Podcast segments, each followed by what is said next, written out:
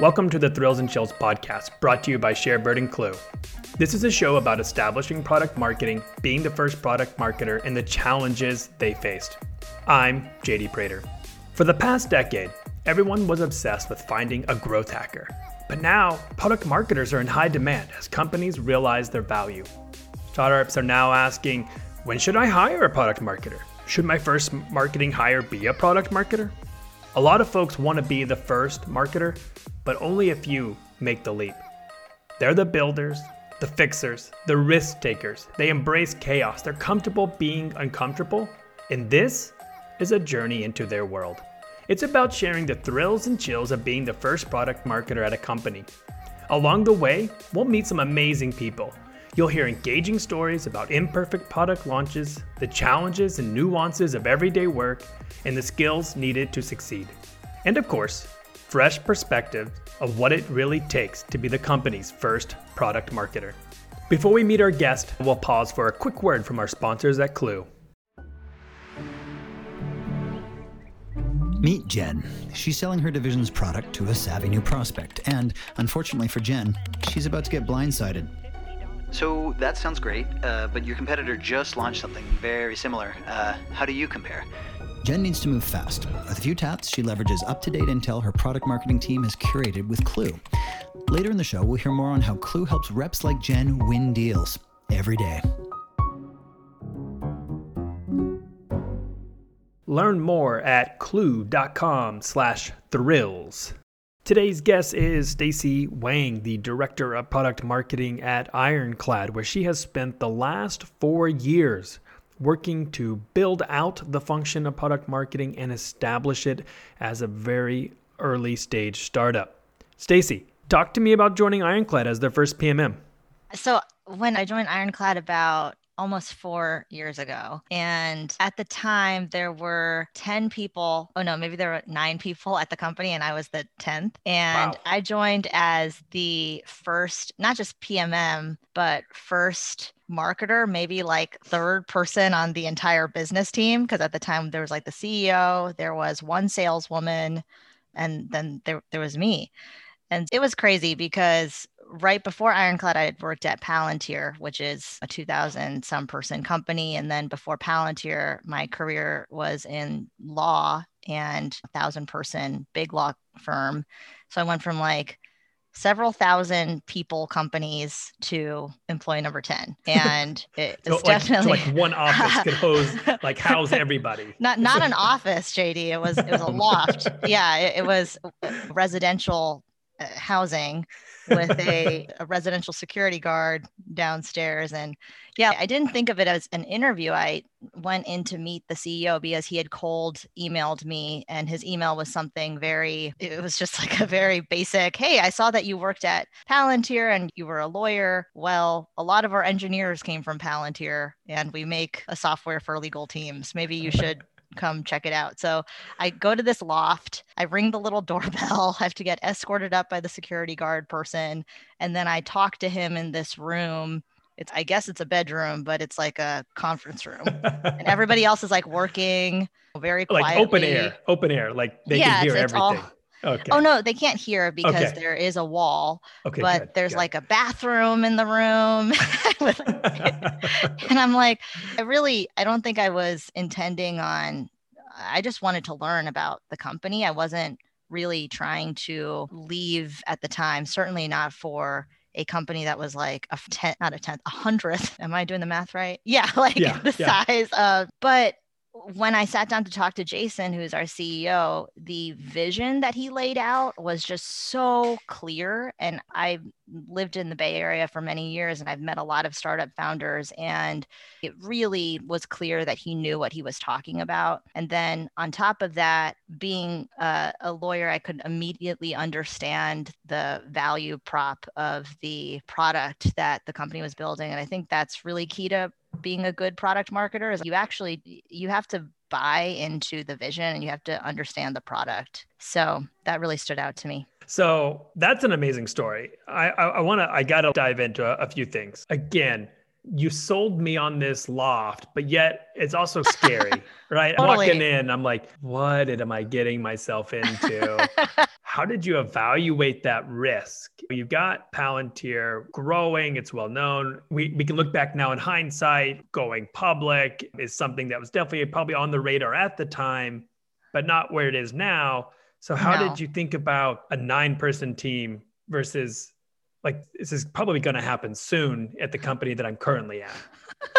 Yeah, no, I think I I like to joke that some part of me, the part of me that's risk averse and just a pragmatic human being, shut down in that instance.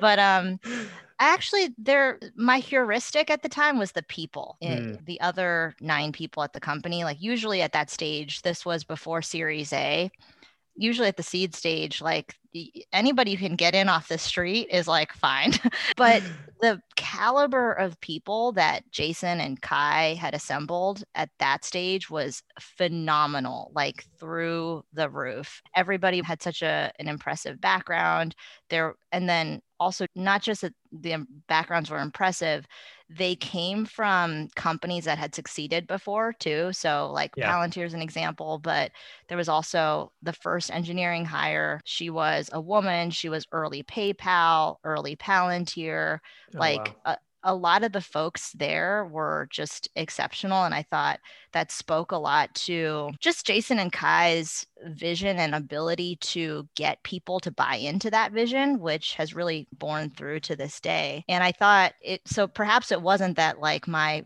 risk radar had shut down. It was more that my heuristic was really good quality people because a company at the end of the day it's just like the people yeah. like I, I was definitely convinced at the time that the problem needed to be solved.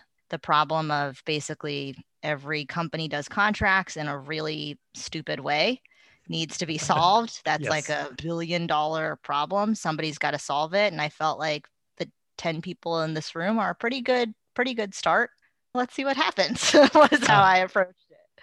I mean, if there's one thing I've learned throughout my career, it's like A players want to work with other A players. Yes yeah I- I'm like, I want to be challenged by you. I want to be sharpened by you.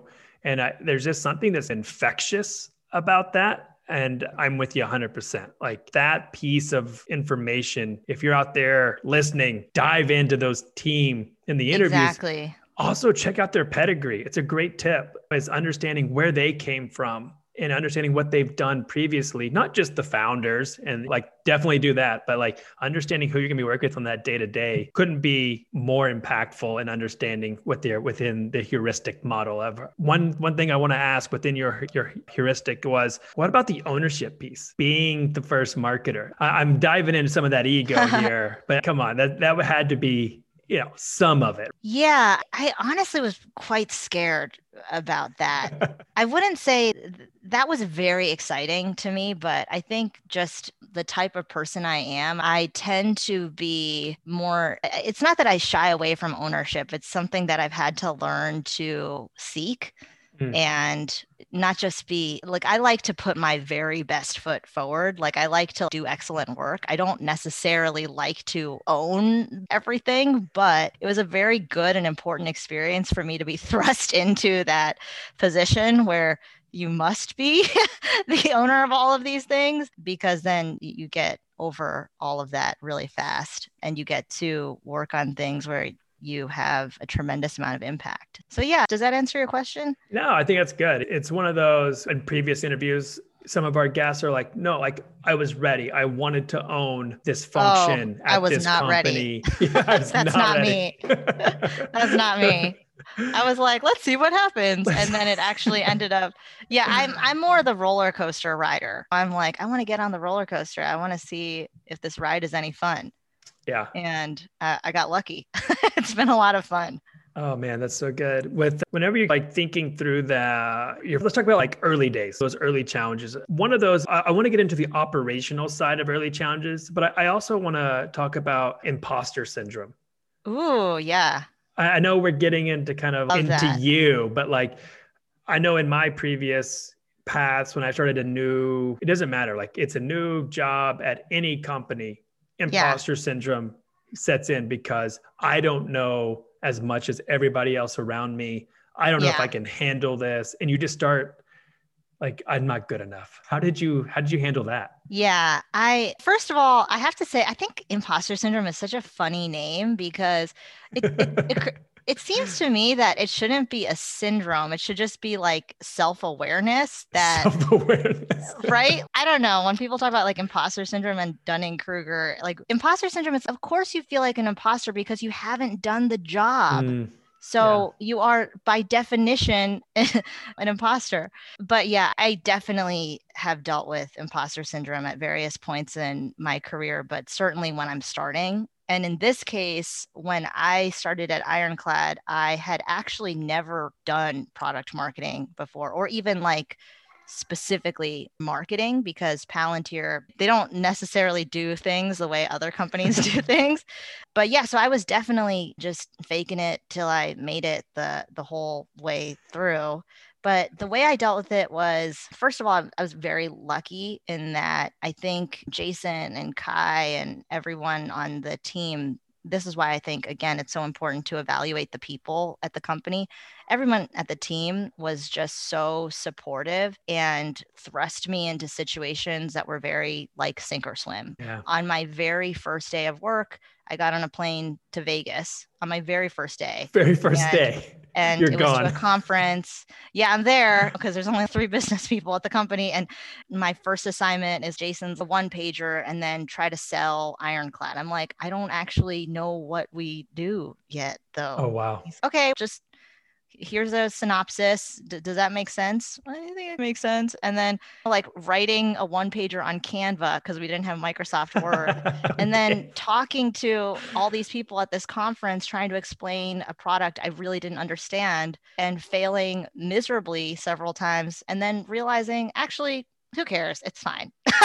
I think yeah. it's that's the kind of the cycle is you put stuff out there and sometimes it's super well received and you feel more confident. And then other times it's not. And you're like, actually, it was fine. it was like exactly. actually okay. You know, it's just reps. Now we'll pause for a quick word from our sponsors at Klue. Not a day goes by in sales that someone doesn't ask how your product compares. Earlier, a friend Jen dug herself out of a tight spot with Klue, the product marketer's platform for handling all things competitive. Klue helps product marketing teams collect intel from coworkers, Slack, emails, and the web, putting it all into one place that's always up to date and giving Jen the superpowers she needs when she needs them. Listen in at the end of this episode to hear how Klue empowers every team across the org with insights, something we call competitive enablement. Learn more at klue.com slash thrills. That's K-L-U-E dot com slash thrills for those that know me really well, I'm, I'm a huge like uh, Seth Godin fanboy. Ooh, and, me too. Oh, okay, good. Uh, so he has this one line that has just stuck with me, and he says, "I have succeeded because I failed more times yes. than you have." Yes. And you're like, "Oh, that's right. I have to fail to succeed." And yes. so it's one of those things I, I think about constantly, especially when it comes to imposter syndrome or being the first marketer at this company, but you mentioned that you didn't have never really done product marketing. So how did you learn product marketing? How did you know outside of writing this one pager and convincing people, but like how did you adapt to that? Did you were there communities? But probably weren't even communities back then. I feel like ShareBird or PMA are like new, but like how did yeah. you? Is it just learn as you go? Yeah, it's an interesting question. I feel like I'm now I'm the director of product marketing at Ironclad, and I still feel like every day I'm learning more about product marketing because I actually think that's inherent to product marketing. Mm-hmm. This is a very highly it's constantly evolving. There's constantly new stuff to learn, and there's different aspects of the business that product marketing can help out with. So I, I definitely I learn by doing though, like in terms of practical tips. I think one of the advantages of being an early product marketer and just mm, being the, the first marketer is it's very you know, I never really had the kind of existential crisis that a lot of product marketing teams at larger companies have in terms of like, who's my one master? Like for me, my master has always been the company and what is the highest um, order impact I can make against the company priority. So rather than trying to learn the discipline of product marketing, I approach it as what's the most important problem I can help the company solve today? I'm just going to focus on figuring out how to solve that. And then at the end of it, what do you know? Oh, that was product marketing. Y- yes. You know what I mean? So yeah. rather yeah. than trying to tick yeah. off the different curriculum, it's like mm-hmm. this quarter, we really have to launch this. I don't really know how to do it. Let, let's figure out the most direct way to launch this. Oh, turns out like what I just did, all of that was product marketing. And then like over time, just developing your toolbox that way. Yeah, no, 100% agree. Even back in my early days where I'm doing like working at a nonprofit and I'm like sending out communications to for mm-hmm. engagement. You're like, oh yeah that's like part of product marketing because i'm having to communicate i'm having to write messaging i'm having to figure out how to get people to understand the story because yeah. in a nonprofit you live and die by the story that you're telling if your donor base doesn't understand the story or the impact or the value that their donation is going to have, you're done, yeah. which is very similar to how a product works. if people don't understand your product or the value it gives, they're not going to give you money. Um, yeah. So if you're out there listening, these are all applicable like these skills though i think that's the key too is being hungry being able to figure things out is yes. so important which it's pretty interesting because I know that you're hiring for PMM. So sure. let's go ahead. let's just dive into a couple questions here then. So those early stage kind of challenges and problems aren't there now, but now that you're hiring PMMs, what are some of the challenges you're hoping that they can help you solve? And then part two, what are you looking for in a future PMM? So if people out there listening, you guys might be able to go out and apply. it's a great question because I think what I looked for in PMMs has really evolved as the company has grown because PMM, the function is configurable. It's the most yeah. configurable team, I think, in the, the modern business. So, like in the early days, I was looking for folks who are very all around, just like all around all stars. You can do a little bit of everything, you have a ton of range. But now, where we're at is so we just raised our Series D round we're just at a different um, phase in our growth than we were a few years ago. And so I'm looking for folks who can really help scale out specialized functions for product marketing. So rather than one person who does a little bit of market and compete and then a product line, a little bit of everything, a person who can really own market and compete that entire discipline and then scale that out or a person who can really own go to market for a particular segment and then scale that out. So really folks who have seen the playbook work at companies that are our stage and have implemented that playbook a couple times and can just run with it as soon as they start. So that's what I'm hiring for right now. So if folks are listening and want to apply, please go to ironcladapp.com. yeah, we'll definitely make sure to leave a link in the show notes. All right. So very different challenges. You got a, you know, Series D, which is is so fun because our last episode with Andrew, Coda is like not a Series D, right? Whenever he started, they had just come out of beta and now they're mm-hmm. Series A and very different types of functions. And I, I like how you were talking about it's really this kind of like specialized skill set. And I like always saying, you've seen the movie before, right? This is the playbook. You've yeah, done you've it. seen the movie. Yeah. And so if you're out there and you're trying to evaluate, am I like in a series D PMM or am I like a series A? Go listen to Andrew's episode. You'll understand a little bit more generalist, right? You, you can yeah. flow with things. And now Series D, you might be that specialist that can come in and help scale, compete, or really taking a product deeper. And I think those are very valuable tips and things for you to think about even within your own, you know, skill set of yeah. where do I belong in this. So, uh, really good advice. Uh, I'm in, and this is really good. I'm really enjoying this. So, I want to dive in on what you're looking for in PMMs. So, within PMMs, outside of seeing the movie, you've done the playbook. Give me some maybe some hard and soft skills that you look for. Okay, so I actually one of the frameworks I it's actually hard to evaluate PMMs writ large because there's so many different types, but I've created this framework for myself for evaluating PMMs and I think of them as either a storyteller PMM or a mm-hmm. strategist PMM. And for the storytellers, I'm looking for folks who really and also to be clear, it's not to say that storytellers aren't strategic and strategists aren't storytellers. I think they definitely are both, but storytellers tend to spike on things that strategists might not spike on. So, for mm. example, creativity and ability to, and they might prefer things like not having the end goal bounded. They basically they just end up manifesting different types of skills and um, strengths. So I think like storytellers definitely one category. These are people who are like really naturally good at telling and selling the story. Positioning is like very natural for them keen empathy with the audience and they're like motivated by connecting with that audience and then I think like strategic strategists are folks who are more thinking about the big picture market and landscape and the data and they're more interested in kind of the war plan. Like how do you get from point a to point b? How do you win? They tend to be a little bit more competitive. And so broadly speaking though like i think those are the two kind of genotypes sure. you know? Are, are you a creative storyteller? Are you more of a strategist and Got it. You need both of them on a yeah. PMM team. Yeah, 100%. I always, it's always tough too, because if, if you are the first PMM, you probably have some ability to tell stories, some ability to write, some ability to be a strategist. But when you get to this uh, later stage and you're in this yeah. growth mindset around, all right, it's time for us to focus and specialize, uh, you're able to then draw upon those strengths of PMMs, which, I mean, what PMM doesn't love playing to their strengths? That's fun. Yeah.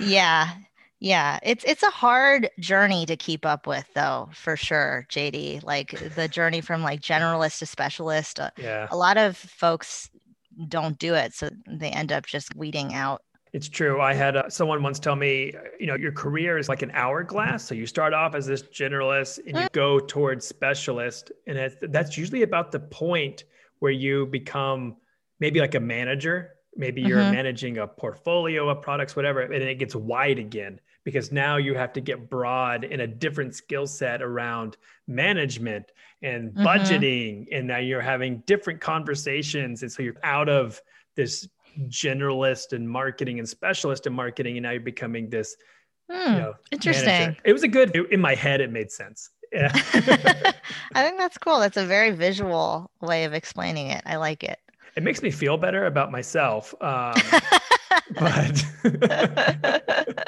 I, it's a tough one though. We should have a whole another conversation around how do you make that. I think that the next piece is like how do you cross that chasm oh. once you're oh. at that pinch point. Totally. It's, it's, tough going to director. So it's, hard. It's so tough. And then from director to VP is another. Oh, I, I love having conversations. uh, yeah, I love asking folks. I love asking like folks in our C suite and VPs who have done that. And for me personally, it's definitely been a, it's a journey. it's know? a journey. It's a journey. And I think you have to be okay with that. So when you think about your own journey, what are some of those thrills and chills of your own career? This is the title of this podcast. We have talked a lot about some really good stuff here that you've done at Ironclad, but whole, more holistic. What do you think about when you think? Oh my God. I, I love this question. I love the title of this podcast. Okay. So I'll start with the chills because I think, first of all, I think all my chills are things that in in hindsight are actually blessings. Like when you sure. think back and you're like, oh, I'm glad that happened. But one, these are just ones that come to mind immediately. Like when I think of just, they just pop into my mind is one time we were pitching to a really, really uh, important customer and it was let I'll just say it was like a big prestigious bank okay and it was myself and my CEO and one of our sales account executives and maybe a few other people on the line and the customer was uh, on the phone and we were just doing like a simple round of introductions and I for some for reasons that uh, evade me even to this day, I started stuttering, JD. I don't Uh, know why.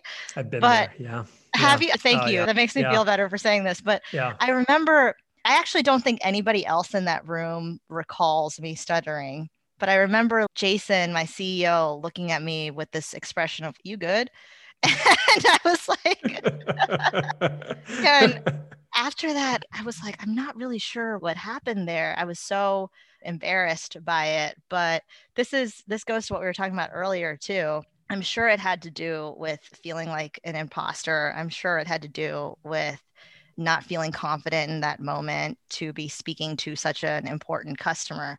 But literally within a couple hours, it was it had receded from my consciousness and I realized it's fine. it's Yeah. like totally Yeah. fine.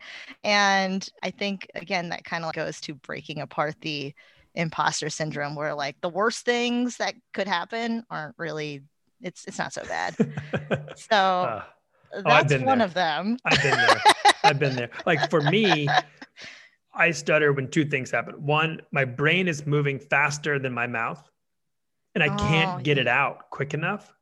The second one is it's almost like imagine like you ran, like you just sprinted to the stop sign and back, and you're out of breath. And it's like that kind of uh it's almost I know it's out of breath stuttering, but it's like whenever you get just overwhelmed. I think it was the like that- latter for me. like I think it was like physical response. exactly. You're just so excited and but yeah, it was I've- that I'm there. funny. I'm there. You hate to see me. it. I- I think other chills are just there there's just and that was like a funny example but the other chills just have to do with there's just so many high pressure moments when you're building a company where when you're in like the nadir of it all and you're just like i don't know if this is going to get that much better. But if you're it sounds really gloomy and it's it's hard to it's hard to explain without an example but it's just there are just so many things that happen all the time. But i think something one of my actually wyeth who's our chief customer officer told me once was when you're at a startup you just gotta you just got to push through like Mm. just push through. Every couple of months it's a new experience. It's a new almost like company. And that's what makes it so hard. This is like the chilling part of it. But if you push through you can learn something and you can come out the other side and you get the thrill. So this is my thrill actually is i feel like being at this company is like going is like a butterfly or a caterpillar going into the chrysalis. And like every couple of months like in the chrysalis it's hard but then when you stick through it and you emerge from the other side you always learn something really profound. And that has been really a great privilege in my career and then the other thrill i would say is just it goes back to the people point it's just like working with people that you respect and you admire and who push you is just the absolute greatest joy because you spend 100%. all your time with people you work with. So if you have the privilege of working with folks that you enjoy working with and who are also really challenging to work with, not like challenging in the sense of mean, but just they literally challenge you, Sure. it's pretty magical. So Yeah, it's pretty rewarding. Thank you, Stacy. I, I can definitely. I'm gonna take a guess here. You are the like storyteller PMM. I, I definitely appreciate Nadir. I haven't heard that one in a long time, so I'm guessing I don't want to challenge you in any kind of crosswords uh, as well. So no, but thanks yes, again. I'm a storyteller for sure. Storyteller. No i love it. Thanks again. I'm gonna have to like really think through a lot of things that you said because you did a, uh, such a great job of just walking us through being a first pmm those challenges what to look for in the company now series d what you're looking for in the pmm so i hope everyone out there listening you got a lot of amazing nuggets and takeaways that i did. So stacy thanks again for coming on. Thrills and chills. I will definitely make sure to leave a link for that linkedin profile but also to get more PMMs working underneath you. Thank you so much for having me, JD. I really appreciate it. Salespeople want short, digestible insights. They don't want 17 page decks that are scattered across the web and who knows where. Klue makes it easy to create and deliver battle cards. In a pinch, sales teams can find them easily with all the insights they need on how to handle their competitors while working a deal. And with Klue, it's not just sales teams who want battle cards. The product team, customer success, and marketing, they all compete too. Now, everyone can compete to win. For any of you wondering how to put together a competitive enablement program or build battle cards that your sales team will love, head over to klue.com slash thrills. That's K-L-U-E dot com slash thrills. Tell them that I sent you, and they'll set you up with a bunch of free resources that you can use to get started. Don't forget to subscribe, as we'll be back next Thursday. And if you have any feedback on our episodes, things you liked, things you want to hear, anything else, please email podcast at sharebird.com. That's podcast plural at sharebird.com. This podcast is produced by Sharebird, the peer mentoring platform for product marketers. It's a place to discover on demand resources to help you with product marketing. A special thanks to Alex for helping bring this show to life. Jolisha is our senior editor, Serby is our master scheduler. Our podcast art was designed by Vika Karpitsky. Our music is by Joakim Karud, and of course, Jason and Katie over at Klue. As always, thanks for listening.